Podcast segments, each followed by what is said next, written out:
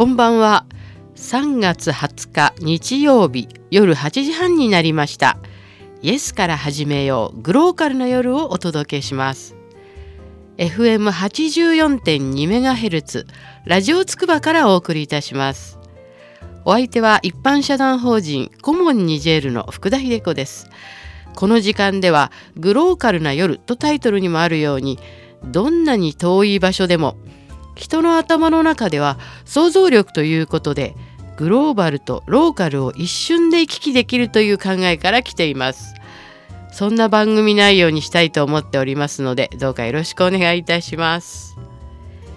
えー、お聞きの通りすごい鼻声なんですけれどももうあの3月もね終わりというのにあのまだ自律神経の方が追いついてないようでですねあのちょっと気温差がこう何ですか高低あるとなんかこのような声になってしまってもともとちょっとね鼻炎気味なんですけれども体質的にまあ私の体質の話なんか最初にしてもまあちょっとお聞きになりたくない方あるかもしれませんけれども。えー、銀座4丁目で行われています。ニジェール物語の世界展。ご好評のうちに2日目を終えましていよいよ明日21日は最終日となりました。今は行けないサハラ砂漠の奥の世界を想像力で描いた絵の展覧会。銀座4丁目の教文館書店の8階で開催しています。入場も無料です、えー、明日の最終日も私おりますのでぜひ皆様足をお運びください10時から6時までですこのように想像力でいけない場所を描いた絵の、えー、イベントというのは私もね多分あんま知ってる限りにないと思うんですね。であのいろんな画家の方が、まあ、私の「ニジェール物語」をテキストで読んで想像で描いてくださってその、えー、展示している場所に行くと、えー、本当にサハラ砂漠の奥に行ったような気分になると思います。会場にはあの神野さんの、ね、素晴らしい朗読の「ニジェール物語」も流れておりますのでどうか一瞬でもサハラ砂漠の奥に行ったような気持ちになる展覧会ですので是非お立ち寄りいただければと思います。お待ちしております。あと1日ありますので、えー、そんなわけでね今日はちょっと、まあ、銀座4丁目という、えー、ワードから「ちょっと銀座とですね、まあ、ちょっとニューヨークの話最初はいつもねグローグローバルな話なのでニューヨークの話をちょっとしたいと思います。最初ねニューヨークに行った時はね、まあ、びっくりしました私。あ最初ねラガーディア空港からも入ったんですけどもね。あこのラガーディア空港って有名なニューヨークの空港はこれ1934年から45年までニューヨーク市長したフィオロレ・ラガーディアっていう人の名前から来てるんですよ。人の名前まあいろいろね人の名前が空港につくのはあります、今もうあのレオナルドイタリアもねあの、えー、レオナルド・ダ・ヴィンチ空港っていう名前になっちゃいましたしあのそれからこの間はね私四国に行った時はえー、徳島阿波踊り空港って名前でしたけどね これは人の名前じゃないんですけどなんか最近はやはりこの世界的にまあ、その人の名前それそれからこう特産品じゃないんですけど、まあ、そういう分かりやすい名前になってるのは非常にいいことだと思いますね。であの私たまたまあの徳島に行った時に、まあ、阿波踊りの最中だったんですけどあの阿波踊りの期間じゃない時は阿波踊りしてくれるのかな？なんか空港でもう早速踊ってくれてましたよ。からもう本当にあの来たなんです着いた気分がもう本当満々というかあついに泡の国に来たっていう感じでしたね。あまちょっとラーディア空港からそれました。大体この福田の放送は、あのちょっと話がどんどんあの頭の中が福田ももうあのカオスになっておりますので、どんどんあの一つワードが来ると、ちょっとこう、なんていうんですかね、あられもない方向に行く場合がありますので、まあ、リスナーさんの方はもう覚悟して聞いていただきたいと思いますけど、っていうか慣れてるっていう人もいますかもしれませんけども。え何がねそのニューヨークに行って私は驚いたかというと、まあ、マンハンタンと中心にこう立ってちょっと脇に歩,、まあ、歩道の脇に縁石があるんですよ。でそこにちょっと私背が低い それ高くないのでそこの縁石に乗ってそのマンハッタンの通りを見たんですね、まあ、人がたくさん歩いていてそうしましたらね私が行ったどこの都市よりもパリ、まあ、ロンドンとか東京とかどこのよりも肌の色が多彩でしたよ。まあのなんもうね人種のるつぼっていうちょっと古い言い回しかもしれないんですけどもそういう言葉があるんですけど本当にそんな感じでした。もういろんな人種の人が集まってる。そしてもうそのマンハッタンの通りをまああのお仕事に行かれる方もいるでしょうしいろいろねただ歩いてるって人もいると思いますけどもあれだけねあのいろんな人種をいっぺんにこう見たっていうのがすごく驚きました。やっぱり東京とかパリまあ東京なんかもちろんそんなに最近外国人増えましたけれどもこれだけ人種がいるんだっていうのを見られるのはやっぱりニューヨークが一番やはり多い気がしますね。でもなんかこう大人の街っていう感じもしますしね。そしてあのまあちょっとおのぼりさんみたいですけれどもまああの高層ビルが多いとにかく。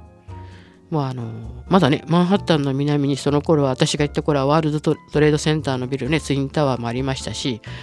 あのねあのキングコングが乗るエンパイアステートビルですか？それとかも本当にね高層ビルが多い街ですよね。やはりまあニューヨークといったらねやっぱりこう世界のニューヨークですから なんかよくわけが分かんないこと言ってますけど。であのワールドトレードセンタービルもねこれ110階だったんですよね。まあ、とっても目立ってますよね。パラガディア空港からニューヨークに入るとき。でもあの残念ながらこのワールドトレードセンタービルは2001年の9月11日の同時多発テロで、まあ、そういうことになってしまったんですけどこの日ねたまたま私の知人が日本からダラスに向かっていたんですねこの同時多発テロが起きた時は多分ハワイの上あたりだったんじゃないかとか言うんですけどもその時ね飛行機の中の機内放送がありましてこれ同時多発テロの時ですよ。リアルタイムの時に。機長がですね訳は言えないけれども全米の空港が封鎖されましたと。これからバンクーバーに向かいますって言われてもう機内はもうちょっとパニックというか騒然となってだって飛行機に乗ってるからニュースを取り込むこともできないし訳は言えないけどって言われたんです。訳は言えないけど、全米の空港が封鎖されたと。皆さんもしね、自分が飛行機に乗ってアメリカ向かってて、このアナウンスされたらどう思いますか？それで、これは何事何、何が起こったのか、想像もできないし、多分、戦争が起こったのかなって友達は思ったらしいです。全米の空港が封鎖されたっていうことは、ぱもう並大抵の出来事じゃないですからそしてもうさらに自分たちはカナダに行かなきゃいけない本当にこのカナダに着くまでの6時間ぐらいはなんだかもうどうしようも気持ちを持っていきようもない。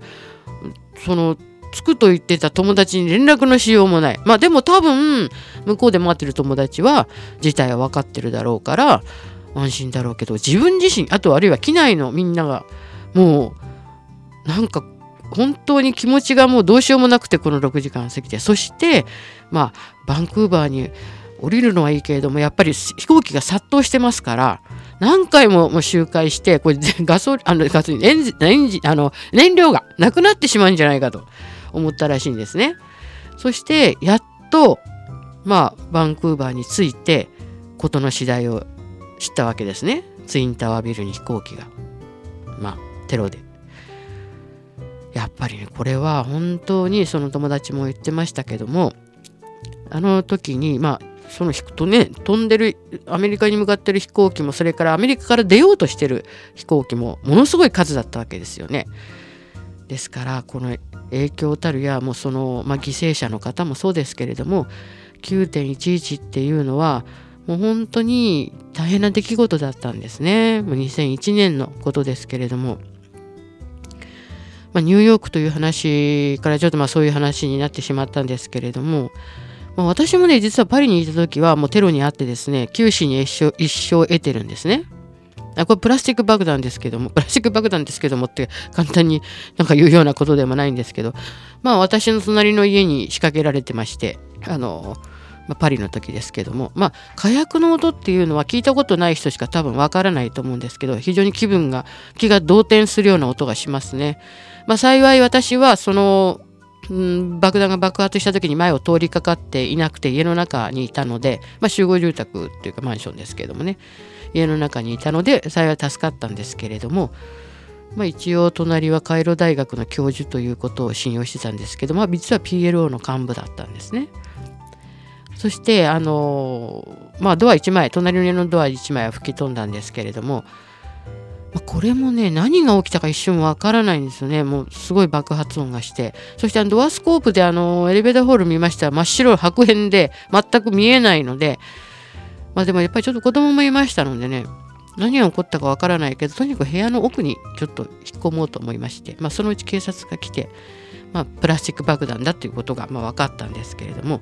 まあ、パリもねテロが多くて私がいた時にあと車の下にね仕掛けられていたのがうちからすごい近くで爆発しましたけど本当にねいつどこで巻き込まれるか今ニジェールもね結局ボーコハラムとかテロのねあのせいでいけないことになってるわけですねみんな。だから今こう世界中でねついこの間もパリでもまたありましたけれどもテロということがもう今大変な脅威になってるわけですよね。まあ憎むべきものですけれども今ね先進国のね人口は減ってるんですけど途上国になるとこれから人口爆発が起こって2050年には70億人になるのが90億人になるって言われて今70でこれ90になるって言われてるんですよ。90億人ですよ。2050年。当然ね食料も水もね不足すると思うんですよ。だからもうね、こんな戦争とかテロをね、やってる場合なんかじゃないって本当思うんですよね、私は。もうなんか、そういう来たるべきすごい、なんか時代、まあ私はでも生きてるかどうかちょっとわからないですけども、あの、やっぱり、もうみんなでね、やっぱテロをなくすにはどうしたらいいかっていうことをね、真剣にも、まあ、考えてると思いますけども、まあ、考えなきゃいけないですよね。でも本当にこの人口っていうのは、まあ、そのニューヨークのマンハッタンで見た人の波でも分かりますけれども昔ね西暦1年ぐらいの時にはね大体推定で世界1億人ぐらいしかいなかったんですよ。でそれがね1000年経ってやっと倍ぐらいになったんですよ2億人ぐらいになって。で1900年には16推定ですよ16億5000万ぐらいになったんですよ。そしてね今度ねもう1950年にはね25億人突破して50年後の2000人には2倍の61億人になったってですけどこの加速度ってすごいと思いませんかこれ最初1000年経つまでに1000年の間に1億人しか増えてないんですよ世界中だからやっぱり医学医学の発達とかですねやっぱこの文明の発達とかでそれは人口も増えるっていうまあことなんでしょうね。だから本当にもうテロとかなんかねやってる場合じゃないですよ本当に戦争とかも。これから来たるべき人口増加に備えなければいけないと。まあニジェルニジェルニューヨークのその人混み、を見てちょっとねそんなことも思ったりするんですけども。まああとちょっと話を変えてね。あとブロードウェイ、まあ、ニューヨークのご多分に漏れず行って、まあ、私ちょっと本当は実はあの宝塚とかねあのミュージカルとか好きなんですけどね。それでまあちょっと切符を取ってもらって、まあ、ブロードウェイではキャッツを見たわけですね。まああのまああの実はこれアフリカからニューヨークに行ったもんですからもう時差と疲れであのキャッツほとんどちょっと寝てしまったというこの一生の不覚っていう恥ずかしい話なんですけどもともとブロードウェイのミュージカルっていうのは、まあ、大体ロンドンで最初はされてるわけですね。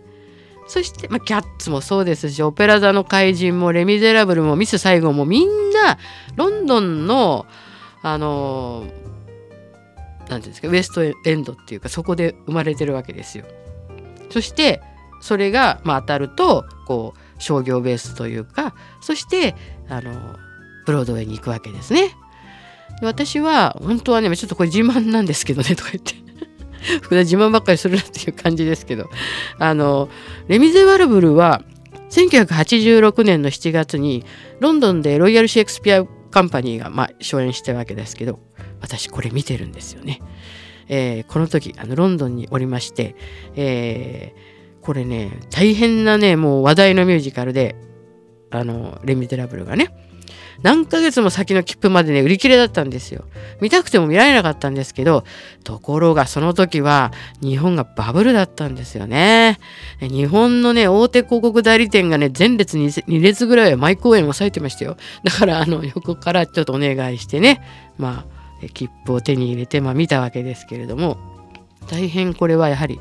まあイギリスっていうのは演劇の国だなっていう感じですね。あのまあ、シェイクスピアもそうですけど、まあ、このカンパニーとね言われるロイヤル・シェイクスピア・カンパニーが、まあ、レ・ミゼラブルの初演をしたわけですけどもこう舞台がありまして例えば橋が一番下にこうあるような感じでそこから人が飛び降りる時は本当一歩ポンと飛び降りたぐらいな感じなんだけどその橋がずっと舞台の上の方に上がっていくわけですね。そうするとこの人が橋から飛び降りたというのが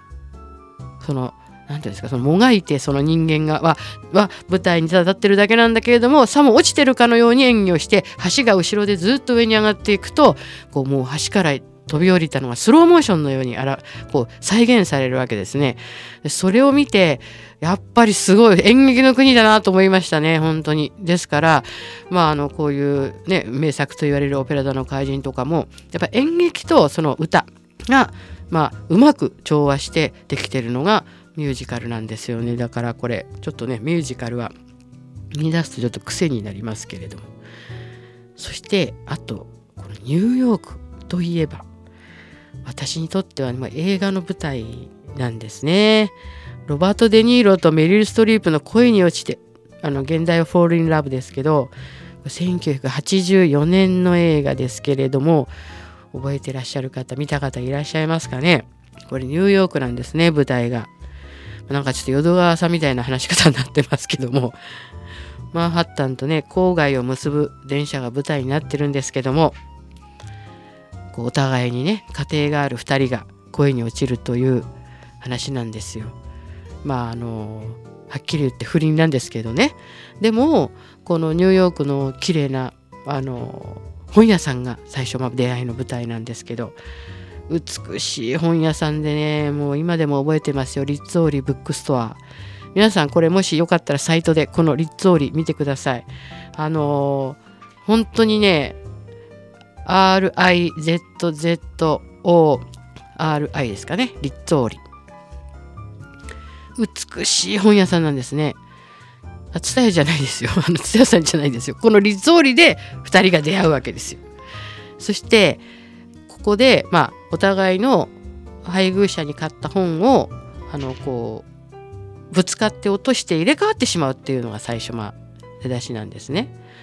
それからいろいろ話が発展していって、まあちょっと私はいつも自分も映画ファンなので、えー、ネタバレというか最後大事なところとかは私は言いませんから。あの、これでまあお互い好きになっちゃってあのロバート・デ・ニールとメリル・ストリープがまあこれ2人ともね演技派というか本当にいい映画でしたよ。あのなんか単なるなんかあの「フォーリン・ラブ」っていう話じゃなくてあのロバート・デ・ニーロはねやっぱりこう苦しくてあの奥さんに言ってしまうんですよね実は好きになった人がいると。そうするとねその奥さんが体の関係はあったのっていう聞き方するんですね。そうするとその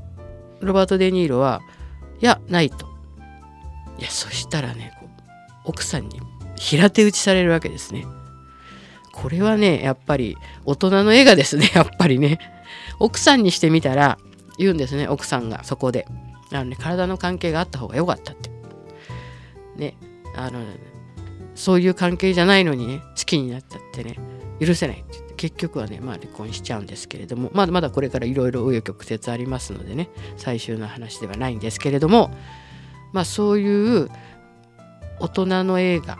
だなっていうのを私はこれニューヨークを舞台にこの映画をね思い出すんですね。やっぱだからニューヨークってねなんかさっきも大人の街って言ったんですけど大人の話が似合う街なんですよね。でこれはねちょっと今日は映画の方に私はだいぶあの走ってますけれどももう一つね言いたい映画があるんですよ。ニューヨークを舞台の。2000年ね公開にされたリチャード・ギアの「オータム・イン・ニューヨーク」これはもうねあのウィノナ・ライダーの美しい時でこの2人が。これはもうね題の通り題名の通り秋のニューヨークが美しかったです。本当にあのまあ秋はねいろいろなんかこう、まあ、紅葉とかいろんな世界中ね綺麗なとこありますけど、まあ、秋のニューヨークこれがねすごく綺麗でした。でそのね美しいね秋のニューヨークリチャード・ギアがねまたね男泣きするって映画なんですよね。これもうファンの方もたまらないと思いますけどもまあこれだけの話なんですけども あのこれね残念なことにこの年あのゴールデンラズベリー賞って皆さんご存知ですか？あのラジー賞とか言ってあのアカデミー賞の前の晩に行われてその年の最低映画を選ぶっていう あの催しがあるんですねラジー賞って。これ私感動してみたのにこのこの年のワーストスクリーンカップルにこの2人がノミネートされちゃってるんですよね。男泣きまでしてるのにリチャード・ギアがオータム・イン・ニューヨーク。まああのねあの私はとねこうあの皆さんにはねちょっと分かっていただけないかもしれないんですけどロマンチストなんですよ私は。であのこのねロマンチックな映画に惹かれたんですけどこれラジー賞にノミネートされた時にはもうちょっとねなんかねちょっとがっかりしましたね。でもやっぱりこれも大人の映画だなと思ってあの納得しました。はい。あのなんか変な結なんか結びになりましたけれどもそのように、えー、ちょっとね、えー、今日はニューヨークの話をいたしましたけれどもまさにニューヨークは、まあ、人口も多いあの都市ですしさまざまな人種の集まっているそしてさまざまな顔のある街ですので是非一度皆さんマンハッタンをですね歩いてみていただきたいと思いますね。自分が本当にいかに大人になったかっていうのを感じるような あの街だと私は思っています。イエスから始めよう。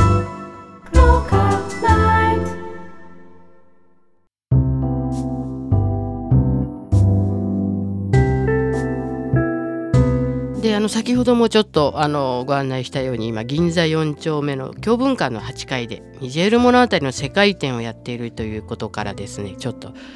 ローカルの話は銀座の話をしたいと思います。まあ、実は私はあの都内の私立高校女子高校を出まして、まあ、高校生の時から学校の帰りに銀座に寄ってたっていう あの娘とかにはあんまりできない話なんですけれどもあのそれで大体お友達とあの喫茶店とかにいてですねあの夕方あの銀座のお姉様方が同伴で出てきたりする時に喫茶店の席を明け渡すというような非常になんか同伴っていうのがよくわからない方はウィキペディアで引いてください。あのそして、あの、よくね、中の、中、顔見知りになったお姉さんなんかに、ね、おごってくれたりしましたよ。あの、銀座の綺麗なお姉様方が。そしてその時にね、私はすごく不思議な人に会ったんですね。で銀座のお姉様は非常にいつも素晴らしい着物を着てるんですけれどもあのある時にしつけ糸がついてるまんまの人がいたんです。しつけ糸。あの着物をねあの新しい着物しつけ糸ってついてますね。であらこんなおしゃれなお姉様なのにあら今日取るの忘れたのかしらと思って私は女子高の女子高生の時に思ってそしてもう随分としつきが経って何十年も経ってです何十年っていうか、ま、20年ぐらいかな経って、えー、ちょっとあるお席でそういう話をしたんです銀座の話が出た時に。あのそんなねおしゃれなお姉様でも着物のしつけ糸をねあの取っていないあの人が見たことありますよみたいな話したらまあ実はそこにいた奥様が「あらご存知ないの?」あれは、えー、その着物を作ってくださったお客様の目の前でしつけ糸っていうのは取るのよ。え？私はこう何年経ってか経って分かることってやっぱあるなと思いました。あのすごい解説していただきましたよね。その時だから。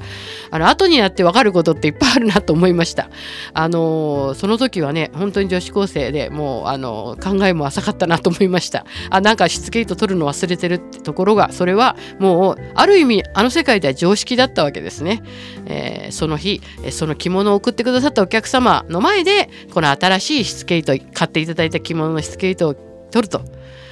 まあ、あのラジオはねあのいつもあの大沢ゆり先生の「重ためだ」とか言ってますけれども、まあ、これがちょっとためになる知識かどうか 全然全く分かりませんけれどもただ銀座というと私はねなんかその話を思い出すんですよ。やはりあの華やかに、まあ、あの夕方綺麗なね方たちが出てきてそしてあの非常にシックな街ですよね。あの渋谷とか新宿はあのちょっとねこう騒がしい感じがするんですけど銀座はねもう昔からあのなんか落ち着いた街でしたね。そして、あの、実は私はねあの前町盛岡っていうタウン誌にあの連載していたことがありまして銀座100点っていうね日本で一番古いタウン誌ですねこれ1955年昭和30年に創刊されて読み物系の、エッセイとかが入ったタウン誌なんですよ。今みたいにあのタウン誌が1枚ペラッととかあってあのちょっとこう何ていうんですか折り込みみたいなんじゃなくてがっつりねこうなんか読み読み応えのあるタウン誌が日本で最初の銀座100店っていう今でもあの銀座のお店に無料で置いてありますよ。そこの中から例えば向田邦子さんとか吉谷信子さん久保田万太郎さん池波正太郎さんとかねもうそうそうたる顔ぶれがその無料の銀座のタウン誌から出てるんですね。で日本で2番目に古い読み物系のタウン誌が実は岩手県盛岡市の町盛岡という今もありますよ。それにあの実は私はあの1年間あのちょうど2012年あの「太陽と月と金星と天の川」っていうタイトルであの連載してたんです。これはあの地上に人間の影を映すものはこの4つと言われているとこからこのタイトルつけたんですね。盛岡といえば宮沢賢治ですよね。そしてそれにちょっとまあ関係のあるような宮沢賢治が好きなものとサソリとかあるんですけど私もその話が書きたくてちょっとねあの重なるところ いや宮沢賢治ファンには申し訳ないんですけれどもちょっとね自分としては大好きでもありますし重なるところもあるので1年間ちょっと連載させていただいたんですね。あのやはりね銀座はそのようなタウン誌ももちろんそうですけどもまあある意味ちょっと別格な街ですよね。あの私はそういうな風に気軽に学校の帰りに航空女子校時代は行ってましたけれどもあの皆さんはね敷居が高いってどっちかっていうと言うんですけれども、まあ、私はまあたまたまね都内にあの住んでいて学校もそうでしたのでそしてちょうど学校の帰りから家に帰る、まあ、途中に銀座があったもんですからなんかねあの非常に安心なんですよね歩いていても。だからね敷居が高いとか言いますけどあの本当はね築地とかの貸しも近いですしそしてあのなん新橋の方にも近いですし私にとっては銀座っていうのはすごく、まあ、身近な非常に大人を学ぶ街であったんですね。ですから今回もこの世界展を銀座4丁目でできるということは私にとっては本当にもう制作委員会の方に感謝です。はい、自分の描いた絵をあ描いた話のを読んで、えー、このみんな絵を描く方が想像力で私の言ったサハラ砂漠に行っていただけるというこんなもう本当にあの素晴らしい企画をしていただいて感謝です。ぜひ明日までやっていますので教文館書店の8階でやっています。ではあの今日は、えーとニューヨークと銀座の話になりましたけれども